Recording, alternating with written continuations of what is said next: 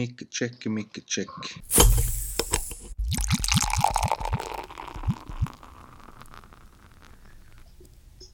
Tervetuloa kuuntelemaan Yksillä Raahessa podcastin viimeistä jaksoa.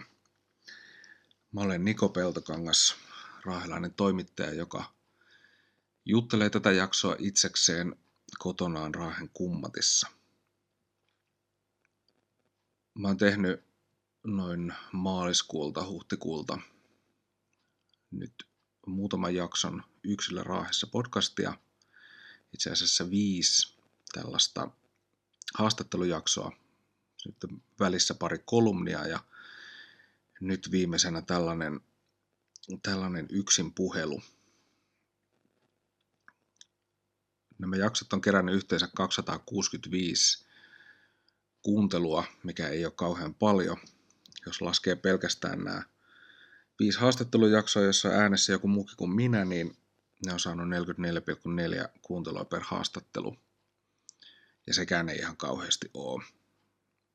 Suosituimmat on selkeästi ollut urheiluasioita Roy Viitasen kanssa käsitellyt jakso sekä, sekä sitten kahvila, kulttuuria, kahviloita ja vähän kirjallisuuttakin käsitellyt Hanna Leppikankaan kanssa tehty jakso.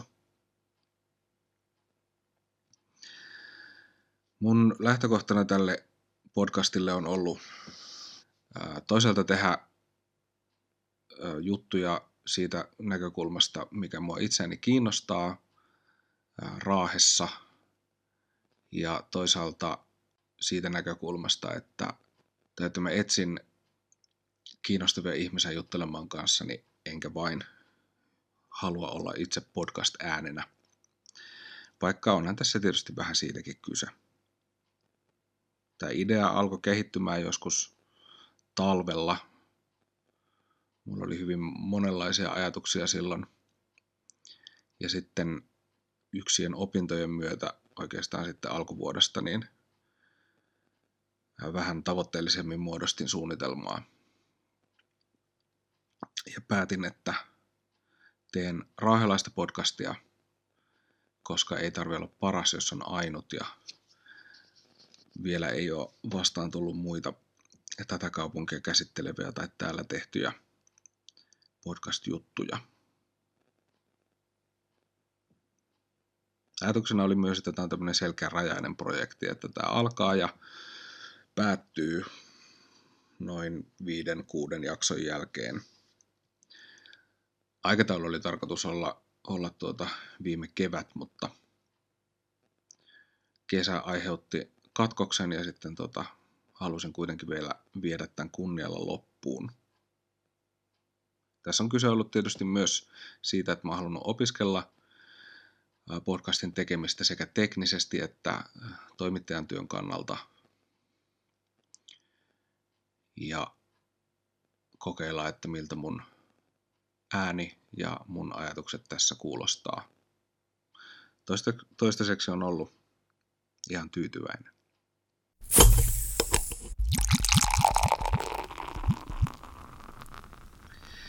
Mä kokosin muutamia pointteja.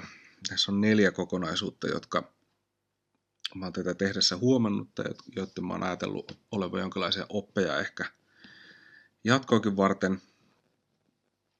Osa näistä on tietysti tällaisia vähän itsestäänselvyyksiä, mutta sellaisten toteamista välillä tarvitaan.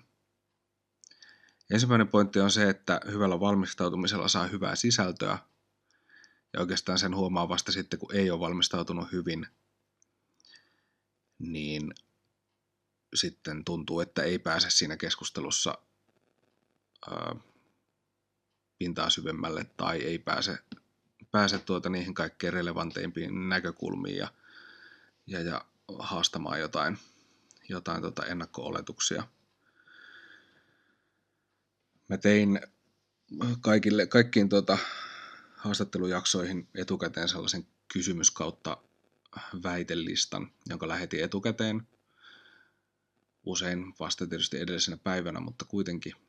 Ja siitä oli kyllä sekä itselle että, että juttukaverille hyötyä.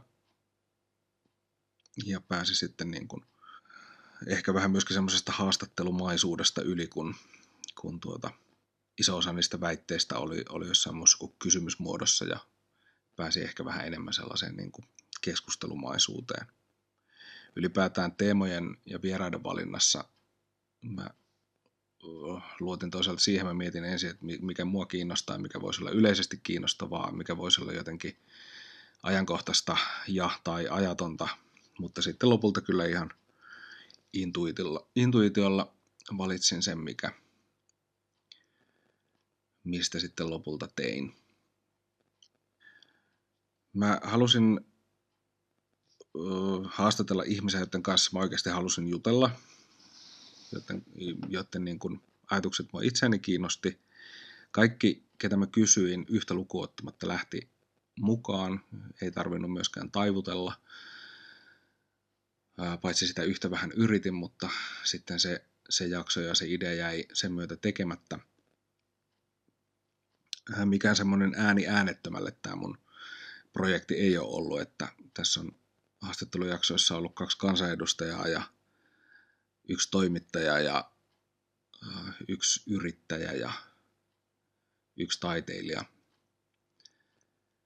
Tämä yrittäjän yritys on tässä kesän aikana lopettanut, mutta ehkä tämä podcast-julkisuus ei vaikuttanut suuntaan tai toiseen sen, sen asian suhteen. Kolmanneksi mä oon miettinyt tätä, mitä mä oon niin teknisesti tässä oppinut. Mä oon oppinut laittaa ääniraitoja yhteen ja leikkaamaan niitä ja, ja laittaa niitä peräkkäin ja tekemään siitä, siitä sitten kokonaisen jakson. Mutta eihän tämä teknisesti kyllä mitään huippua ollut sitten, kun lopulta on tätä kuunnellut, että äänen tasot ja volyymit vaihtelee ja, ja, ja äänen laatu vaihtelee vähän liikaakin. Mä luulen, että siinä on ehkä ollut, mulla on ihan hyvät laitteet ollut käytössä, mutta mä luulen, että siinä on vähän myöskin ehkä ollut semmoista – jotain vaistomaista häpeää, että on mieluummin laittanut vähän liian hiljaisella kuin tarpeeksi äänekkäästi hommat ulos. Mä oon kolmella eri laitteella äänittänyt. Nyt mulla on tässä tällainen jostain verkkokaupasta tilattu halpis mikki läppärissä kiinni ja viidestä tyynystä on yrittänyt tähän ympärille tällaista kaikumatonta tilaa vähän koota. Neljäs huomio tämän valmistautumisen ja, ja haastateltavien valinnan ja teknisten juttujen lisäksi on ollut se, että, että tämmöinen oheissälä helposti kuormittaa, jos ei siihen ole valmistautunut ja saattaa niin kuin, niin kuin tuota, vaikuttaa aikatauluihin ja sillä tavalla. Mä otin ehkä vähän turhan kunnianhimoisesti käyttöön heti alussa sen, että mä tein niin kuin tekstijutun myöskin kaikista, kaikista lähetyksistä. Toki sellaisen niin kuin aika lyhyen uutisen, mutta kuitenkin enemmän kuin mitä, mitä saatteeksi olisi vaadittu. Mä tein parikin kuvaa jokaiseen julkaisuun. Mä tein kaikkiin jaksoihin sisällysluettelot ja ne taisi vielä tarkentua loppua kohti. Musta se on hyvää palvelua ja itse kaipaan podcasteja kuunnellessa usein tämmöisiä sisällysluetteloista voi vähän katsoa, että mistä puhutaan ja miten, miten se keskustelu etenee. Ja sitten jos sieltä joku pointti jäi mieleen, niin on helpompi palata sen, sen tota, aikataulutetun sisällysluettelon mukaan siihen. Ja sitten tietysti markkinointi.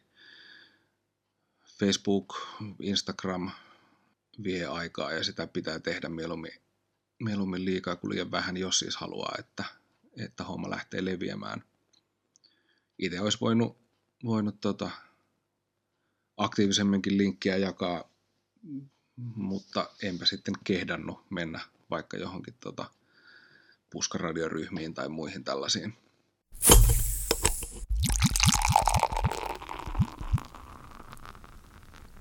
Loppuviimeksi kaikesta tästä on jäänyt käteen se, että äh, mä oon saanut tehdä jotain kivaa, josta mä tykkään ja jota mä osaan ja jota mä tykkään opetella lisää. Ja kyllä tämä on mm, niin kuin, tavallaan tyydyttänyt sen, sen niin kuin ensimmäisen uteliaisuuden ja ensimmäisen tarpeen päästä tekemään tällaista. Mutta seuraavaksi mä haluaisin kyllä sitten nostaa tasoja taas ja, ja tehdä tätä niin kuin isommille yleisöille, ehkä sitten taas niin kuin yleisesti kiinnostavammista aiheista, paremmin markkinoiden.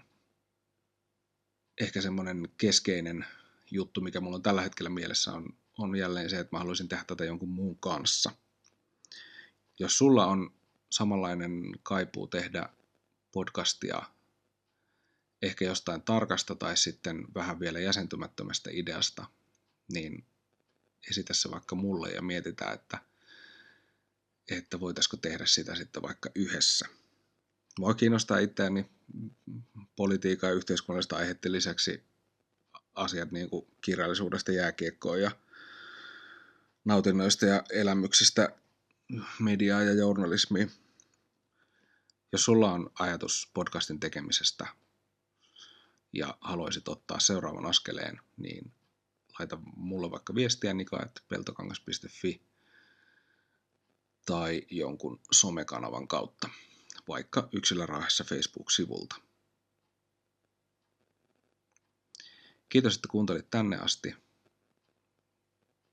Jos et ole vielä kuunnellut tämän podcastin muita jaksoja, niin kuuntele niitä nyt. Kiitos, oli kivaa. Kerran pääsin tekemään jakson oluttuopin äärellä Raahessa.